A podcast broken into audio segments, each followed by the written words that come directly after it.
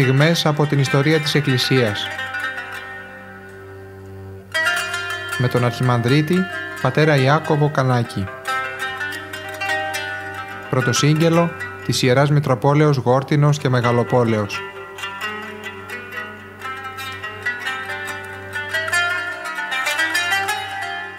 Αγαπητοί ακροατές χαίρετε. Συνοδηπορώντας με τον Απόστολο Παύλο από το βιβλίο Χόλσνερ, του Χόλσνερ, Παύλος σε μια πολύ σημαντική μετάφραση που είναι του μακαριστού Αρχιεπισκόπου κυρού Ιερονίμου. Στη λαϊκή ιστοριογραφία που βλέπεις στο παρελθόν μόνο τα φωτεινά σημεία ο Πέτρος και ο Παύλος παριστάνονται ότι είχαν πάντοτε εγκάρδιες σχέσεις που ποτέ δεν συνέφιασαν. Είναι κάπως οδυνηρό αλλά πρέπει να λεχθεί ότι δεν ήταν πάντοτε έτσι τα πράγματα. Ότι υπήρξε κάποια μέρα που έθεσε τη φιλία τους σε δεινή δοκιμασία. Και τα πράγματα έχουν ως εξής. Η απόφαση της Συνόδου των Ιεροσολύμων με τον συμβιβασμό των δύο κατευθύνσεων δεν έφερε πλήρη διασάφηση. Διαπιστώθηκε ότι αποτελούσε προσωρινή λύση.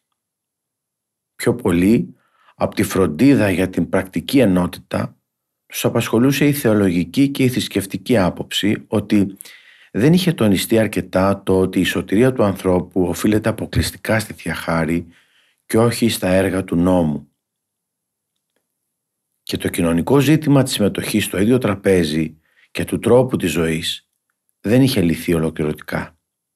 Δεν είχε δοθεί απάντηση στο ερώτημα αν η χριστιανική απελευθέρωση από τον τελετουργικό νόμο εκτείνεται μόνο στους εξεθνών χριστιανούς και ότι επομένως οι εξιουδαίων χριστιανοί είναι υποχρεωμένοι και στο μέλλον όπως και στο παρελθόν να σηκώνουν όλο το βάρος του νόμου.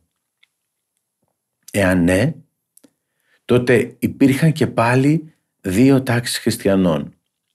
Η τάξη των τηρητών του νόμου, των καθαρών και των τελείων και η τάξη εκείνων που δεν ήταν δεσμευμένοι από τον νόμο των ακαθάρτων και ατελών. Και όταν οι εξεθνών χριστιανοί τηρούσαν για τα φαγητά, τις διατάξεις που όρισε η Σύνοδος των Ιερουσαλήμων, ακόμα και τότε οι εξιουδαίων χριστιανοί της πιο αυστηρής μερίδας μέσα τους δεν νόμιζαν ότι είχαν το δικαίωμα να επικοινωνούν μαζί τους ελεύθερα και να τους θεωρούν ισότιμους. Στα μάτια τους εξακολουθούσε να υπάρχει ένα χάσμα μεταξύ του ακαθάρτου, γόνου, ενός ειδωλολατρικού λαού και του αληθινού τέκνου του Αβραάμ είχε κάτι το υπέροχο αυτή η φιλετική υπερηφάνεια, αλλά επάνω της δεν μπορούσε να οικοδομηθεί η Οικουμενική Εκκλησία. Όλα αυτά τα πρακτικά ζητήματα δεν ελήθηκαν στα Ιεροσόλυμα, επειδή εκεί ήταν ηλεκτρισμένη η ατμόσφαιρα. Πριν από λίγο καιρό, κάνοντας ποιμαντικές επισκέψεις στις διάφορες εκκλησίες, είχε έρθει και ο Πέτρος στην Αντιόχεια φέρνοντας μαζί και τον πιο αγαπημένο του μαθητή, τον νεαρό Ιωάννη Μάρκο. Τον εγωίτευσε η οικειότητα αυτών των εξεθνών χριστιανών, η δροσερή πνοή τους και το χριστιανικό κοινωνικό πνεύμα τους. Χωρίς δισταγμό συμμορφώθηκε με τα έθιμα του τόπου. Οι αντιαχείς ήσαν υπερήφανοι που ήταν μαζί τους ο πολυτιμημένος ανώτατος εκκλησιαστικός αρχηγός. Ο Πέτρος επικοινωνούσε αμέριμνα με τις διάφορες οικογένειες, λάμβανε μέρος κάθε Σαββατόβραδο στα γεύματα αγάπης που ήταν η καλύτερη προπαρασκευή για τη Θεία Κοινωνία. Δεν ρωτούσε αν τα φαγητά σύμφωνα με τα Ιουδαϊκά έθιμα ήταν καθαρά ή ακάθαρτα και δεν είχε αρνηθεί να φάει λαγό ή χοιρινό κρέας ή χέλι από τον ορόντι. Ποτέ στην ιστορία της δεν ξαναείδη αντιόχεια τόσους αποστολικούς άνδρες μαζεμένους μαζί. Οι Ιουδαίζοντες των Ιεροσολύμων είχαν κάποια αγωνία για τον Πέτρο. Δεν έπερασε πολύς καιρός και μερικοί από αυτούς, από Ιακώβου, έστειλαν παρατηρητές για να δουν πώς φέρεται. Δεν τόλμησαν να πολεμήσουν τις αποφάσεις της Συνόδου και των Αποστόλων, αλλά με την υπεροπτική και χωριστική συμπεριφορά τους έκαναν πολύ δύσκολη την κατάσταση. Ήταν αποφασισμένοι να οξύνουν τα πράγματα όσο μπορούσαν. Ο Παύλος έβλεπε με πόνο ότι ο φίλος του ο Πέτρος, ύστερα από το παράδειγμα αυτών των υπερζηλωτών, δεν ήταν πια βέβαιος για τη γνώμη του. Άρχισε να ταλαντεύεται. Αποτραβήχθηκε από τις κοινωνικές σχέσεις και από την επικοινωνία στο φαγητό, καθίζοντας μάλιστα στο γεύμα της αγάπης χωριστά μαζί με τους νεοφερμένους και τους εξ-Ιουδαίους χριστιανούς.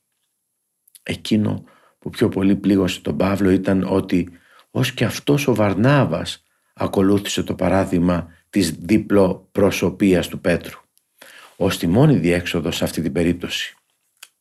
Οι υπόλοιποι χριστιανοί ένιωθαν ότι η παράξενη διαγωγή του Πέτρου τους πρόσβαλε στο χριστιανικό τους αίσθημα και ότι οι άλλοι τους θεωρούσαν ως χριστιανούς δεύτερης τάξης. Εκείνο που ανοσυχούσε πολύ τον Παύλο ήταν ότι αφού η εκκλησιαστική πειθαρχία έπρεπε να αναπτυχθεί από την εσωτερική πεποίθηση, αυτή η υποκρισία έφερνε ένα δόλωμα της πίστος στο σπουδαιότερο σημείο της και η νίκη της Συνόδου των Ιερουσαλήμων ήταν πάλι προβληματική. Γι' αυτόν εδώ δεν χωρούσαν προσωρινές λύσεις. Δεν μπορεί κανείς να ξεχωρίσει την πίστη από τον τρόπο της ζωής. Εδώ κινδύνευε η πίστη. Και με αυτήν ολόκληρο και το έργο της σωτηρίας. Και ο Παύλος και ο Πέτρος κατά βάθος είχαν την ίδια πεποίθηση και ξεκινούσαν από την ίδια άποψη, δηλαδή να αποφύγουν τη διαίρεση της Εκκλησίας. Αλλά ο Παύλος γνώριζε τους ανθρώπους καλύτερα. Εγνώριζε πολύ καλά τους άλλοτε ομόφρονές του, τους Φαρισαίους και δεν είχε καμία αμφιβολία ότι στη Σύνοδο των Αποστόλων ενδομήχως δεν συμφώνησαν πραγματικά και ότι στις αξιώσεις του ήταν αχόρταγοι θέλοντας με πλάγια μέσα να καταργήσουν τις αποφάσεις της Αποστολικής Συνόδου. Τώρα λοιπόν σηκώθηκε μπρος τους το ίδιο φάντασμα και απειλούσε να καταποντήσει το έργο του. Τι έπρεπε να κάνει; Ο καταφοβισμένος Πέτρος δεν ήταν δυνατόν να κουνηθεί για να γυρίσει στον προηγούμενο τρόπο ζωής του. Με ένα στεναχωρημένο χαμόγελο απέκρουε κάθε πρόσκληση σε γεύμα. Ο Παύλος τα αγωνίστηκε για πολύ στην προσευχή, ώσπου να αποφασίσει να φτάσει στα άκρα, με κίνδυνο να πληγώσει τους δύο καλύτερους φίλους του. Είχε πάντοτε αποδείξει ότι δεν ελάμβανε υπόψη το αίμα και τη σάρκα όταν κινδύνευε η πίστη του Χριστού. Αυτό φυσικά μόνο ένας Παύλος μπορούσε να τολμήσει να το κάνει και ασφαλώς το έκανε, ακολουθώντας μια εσωτερική θεϊκή φωνή είχε τη συνέστηση ότι εκτελεί εντολή εν ουρανής Χριστού, που στην επίγεια ζωή του πολλές φορές ήρθε στην ανάγκη να στηρίξει τον ταλαντευόμενο Πέτρο. Οι αντίπαλοι νόμιζαν πως είχαν κερδίσει από τώρα τη μάχη. Σε μια δημόσια συγκέντρωση η φιλονική εκδηλώθηκε αυθόρμητα. Με τον ορμητικό χαρακτήρα των κατοίκων της Ανατολής ασφαλώς θα υπήρξαν και ζωηρές εκδηλώσεις. Ο Πέτρος Προσπάθησε να δικαιολογήσει τη στάση του, αλλά τώρα είχε φτάσει η ώρα του Παύλου. Την αποστολή του την τελείωσε με πολύ αξιοπρέπεια. Η φράση «κατά πρόσωπον αυτό αντέστην» δεν σημαίνει τίποτα το εχθρικό ή το προσβλητικό, αλλά θέλει μόνο να πει ότι του τα είπε κατά πρόσωπο, όχι πίσω του. Η σοβαρότητα και η σαφήνεια των αποδείξεών του έφεραν και αυτή τη φορά τη νίκη. Οι δύο σπουδαιότεροι Απόστολοι, ο ένας εναντίον του άλλου. Ήταν θέαμα συνταρακτικό. Δεν μπορεί κανείς τη σκηνή αυτή να τη θεωρήσει ως ασήμαντη διαφορά γνωμών ή να την πάρει επιπόλαια, χαρακτηρίζοντάς την ως απλή εκδήλωση ζωηρού χαρακτήρα. Ο Παύλος χτύπησε κατά πρόσωπο του Πέτρου την υποκρισία του λέγοντάς του ότι δεν πορεύεται στο δρόμο της αλήθειας του Ευαγγελίου ότι υπάρχει αντίφαση μεταξύ του βαθυτέρου τρόπου που σκέφτεται και της εξωτερικής του συμπεριφοράς. Ότι με το πρόσχημα της υποχωρητικότητας προσβάλλει τα δίκαια ενός τμήματος της Εκκλησίας και εκθέτει σε κίνδυνο την πίστη. Στη Στην περίπτωση του Πέτρου και του Βαρνάβα δεν επρόκειτο για πλάνη όσον αφορά την πίστη, αλλά η ταλάντευσή τους μπορούσε να εφοδιάσει τους άλλους με μια βασική και επικίνδυνη πλάνη στην πίστη που θα έφυγε το χριστιανισμό στην ουσία του. Ο Παύλος στην προς Γαλάτας επιστολή μας δίδει το διάγραμμα της ομιλίας του που απίθυνε τότε προς τους Ιουδαΐζοντες και με τη σύντομη αυτή έκθεση και με την εσφαλμένη σύνταξη όπου οι δυσκολονόητες φράσεις είναι σαν να σπρώγνονται προς τα έξω παρά σαν να λέγονται ως φρένεται κανείς τη θερμή πνοή ενός Αγίου Πάθους και μιας ζωντανής συμμετοχής όλου του εσωτερικού του κόσμου. Εμείς όλοι, είπε, «Σύ και εγώ και ο Βαρνάβας και όλοι οι άλλοι, που συνηθίσαμε να θεωρούμε ότι οι δωρολάτρες είναι αμαρτωλοί εκφύσεως, είμαστε Εβραίοι στην καταγωγή. Αλλά πιστεύουμε πολύ βαθιά ότι ο άνθρωπος δεν μπορεί να σταθεί μπροστά στο Θεό και να κερδίσει την εύνοιά του ούτε με την προσωπική εκπλήρωση των διατάξεων του ηθικού, ούτε με τα έργα του ταλειτουργικού νόμου, θυσίες, περιτομή. Γενικά με κανένα, με κανένα ανθρώπινο έργο. Με αυτή την πεποίθηση επιστρέψαμε στο Χριστό και αρνηθήκαμε την τήρηση του νόμου. Να ξαναγυρίσουμε πάλι σε Αυτόν και να θέλουμε να παρασύρουμε μαζί μας και άλλους, αυτό αποτελεί αντίφαση. Ακριβώς από εμπιστοσύνη στην περίσσια χάρη της απολυτρώσεως δια του Χριστού ελευθερωθήκαμε από τον νόμο και συμπεριφερθήκαμε μέχρι τώρα ανάλογα με αυτό. Αν αυτό ήταν αμαρτία, τότε αυτή η αμαρτία θα βάρνε το Χριστό, τον αρχηγό της πίστης μας. Αν με την απάρνηση του νόμου γίναμε αμαρτωλοί, τότε, τότε η εναντίον μου κατηγορία σας ότι κάνω το Χριστό αμαρτίας διάκονων θα ήταν δικαιολογημένη. Σεις αντιθέτως, κάνετε το Χριστό υπηρέτη της αμαρτίας και επαναφέροντας τον νόμο παραδέχεστε ότι η κατάργησή του ήταν αμαρτία. Εδώ ισχύει η αρχή ότι όταν οικοδομώ και πάλι ό,τι προηγουμένως είχα καταλύσει, τότε δείχνω με τα έργα μου ότι είχα κάνει λάθος. Με την αποδοχή του Ευαγγελίου ανεγνώρισα την ανεπάρκεια του νόμου και τον κατέλησα ως ετοιμόροπο οικοδόμημα. Αν τώρα ξανακτίζοντας το ετοιμόροπο οικοδόμημα δείχνω ότι ενήργησα βιαστικά και αμαρτωλά, ομολογώ με αυτό ότι μόνο η χάρη του Χριστού δεν αρκεί. Ο νόμος είναι νεκρός, καταργήθηκε, έχασε τα δικαιώματά του. Ο θάνατος του Χριστού του πήρε την υποχρεωτική του αξία. Σύμφωνα με το Μωσαϊκό νόμο ο Χριστός καταδικάστηκε στο σταυρικό θάνατο. Με αυτό ο νόμος καταργείται μόνος του. Αποδεικνύεται άτοπος, χωρίς έννοια, χωρίς ενέργεια. Αφού τώρα ο χριστιανός βρίσκεται σε επικοινωνία ζωής και θανάτου με τον Χριστό, για τον νόμο είναι και αυτός πεθαμένος και ο νόμος καταργήθηκε πια για αυτόν. Από το θάνατο μαζί με τον Χριστό βγαίνει μια καινούργια ζωή. Ο Χριστός είναι η νέα ζωή. Αυτή η δικαιολογία του Αποστόλου είναι πνευματική. Αλλά ασφαλώς ο μυστικισμός αυτός του Παύλου δεν ήταν ξένος προς το ακροατήριό του ούτε και προς αυτούς τους γαλάτες. Αλλά τον ένιωθαν ότι ήταν σωστός.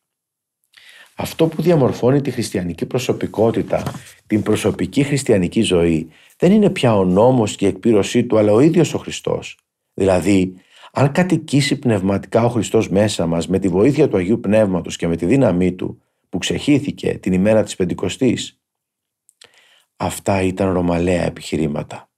Το ισχυρότερο όμως ήταν ο ίδιος ο Παύλος με την ολοκληρωτική του παράδοση στο Χριστό καθώς αποκάλυπτε το βαθύτερο μυστικό της ψυχής του. Χριστό, Χριστό συνεσταύρωμαι, ζω δε, ουκέτι εγώ, ζει δε εν Χριστός.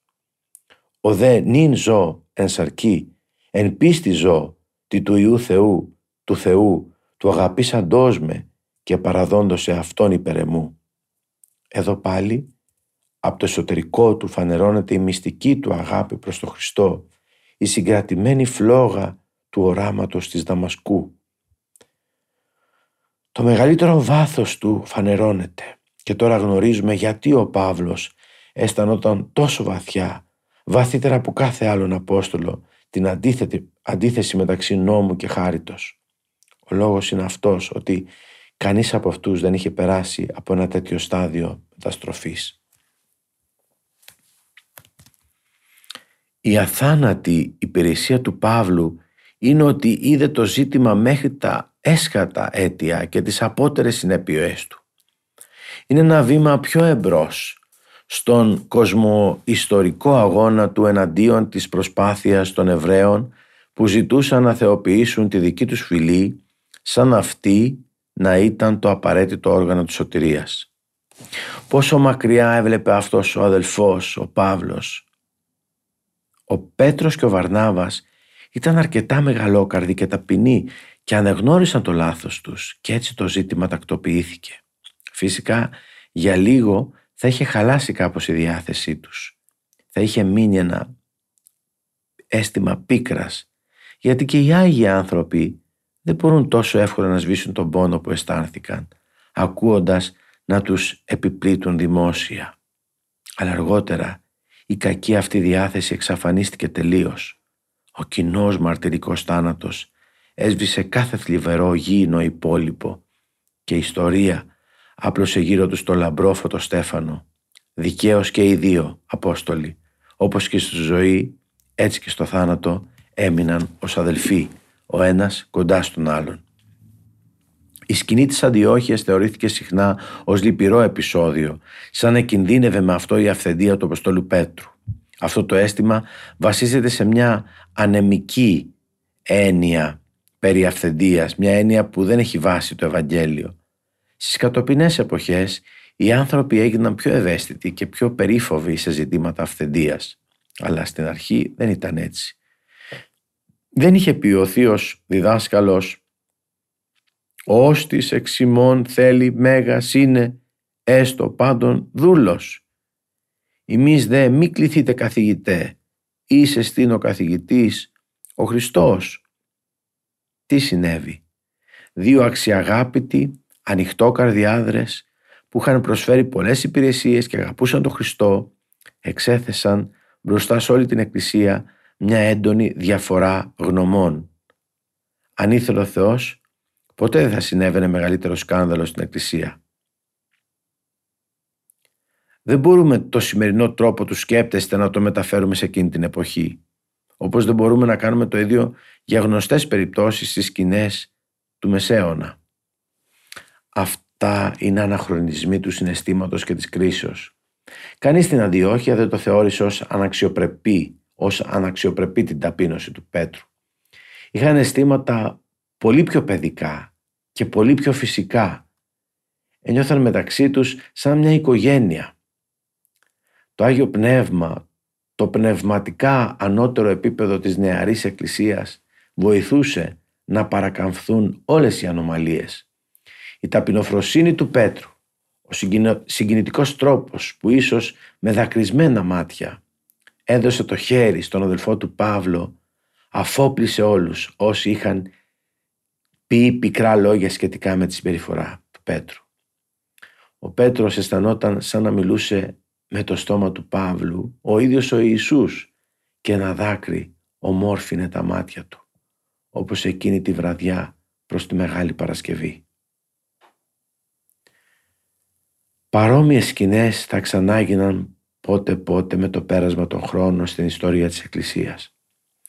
Η Θεία Πρόνοια επέτρεψε να γίνει αυτό το επεισόδιο στην αρχή για να διδάσκονται και να παρηγορούνται οι μεταγενέστερες γενιές.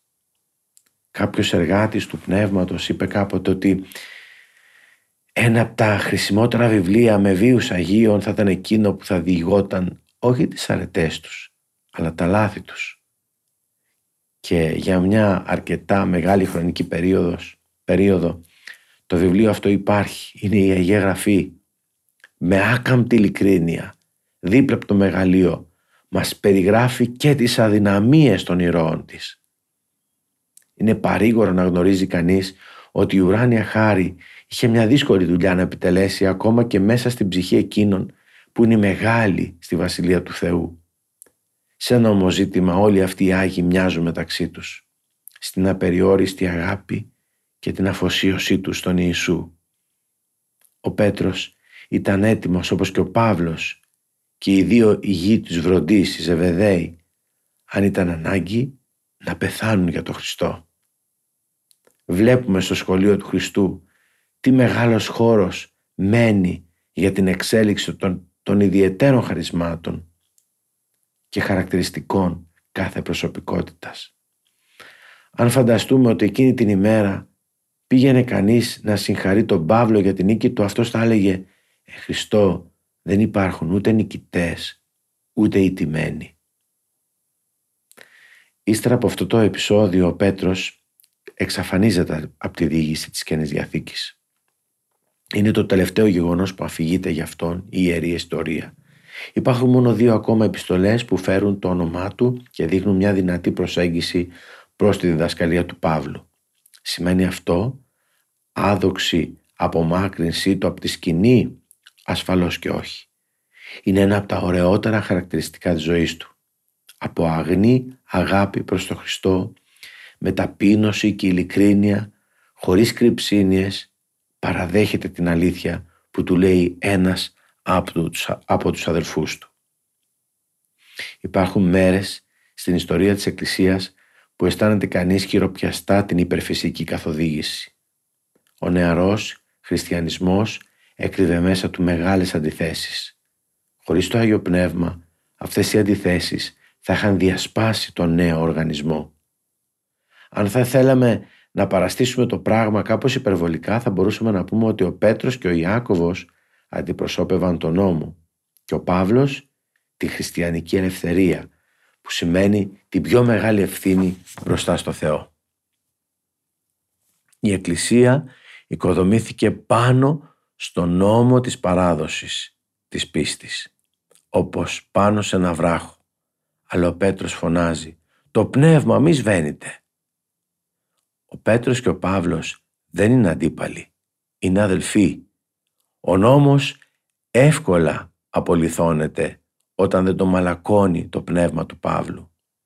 Υπάρχουν εποχές όπου απειλείται η παύλια ελευθερία και όπου ο πειρασμός πλησιάζει τον Πέτρο. Το το Παύλος πρέπει να σηκωθεί όρθιος.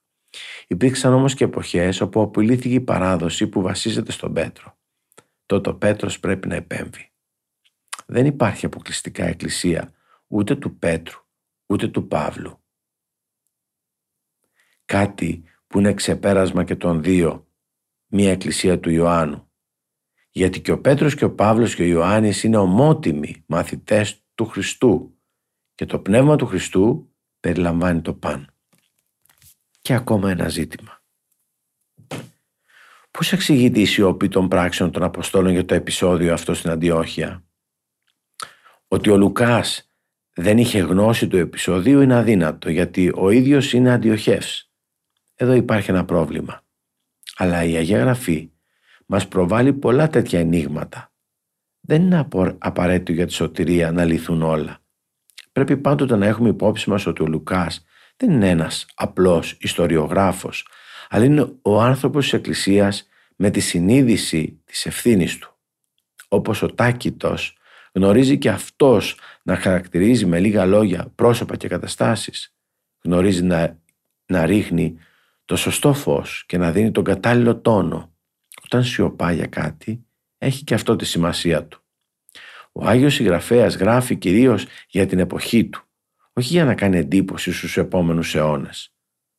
Όπου ένας σκοπός, ένα ορισμένο συμφέρον της Εκκλησίας που εμείς οι μεταγενέστεροι δεν το ξέρουμε, το απαιτεί τότε,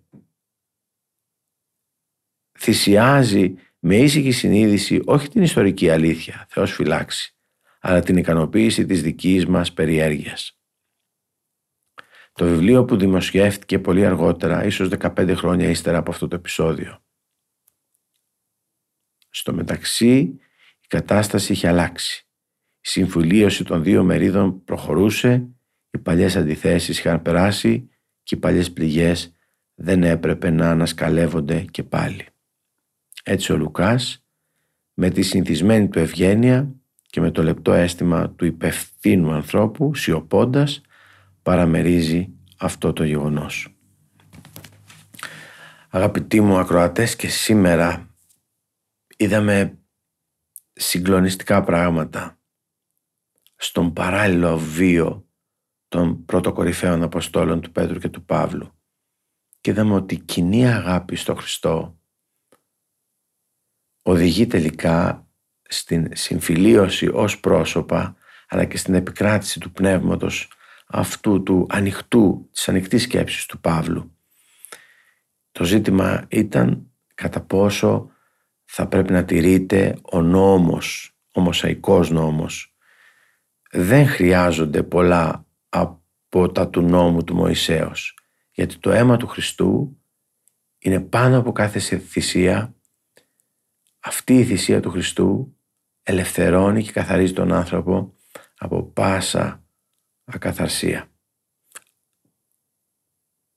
Θα συνεχίσουμε την επόμενη φορά και θα δούμε ακόμα ένα σπάσιμο μιας άλλης φιλίας. Πάλι μεταξύ Αποστόλων, γιατί η Καινή Διαθήκη δεν κρύβει την αλήθεια, την παρουσιάζει. Και γι' αυτό χαιρόμαστε, γιατί δεικνύει όλα, φανερώνει όλα, καταγράφει όλα τα γεγονότα. Μέσα όμως από αυτά φαίνεται το χέρι και η πρόνοια του Θεού.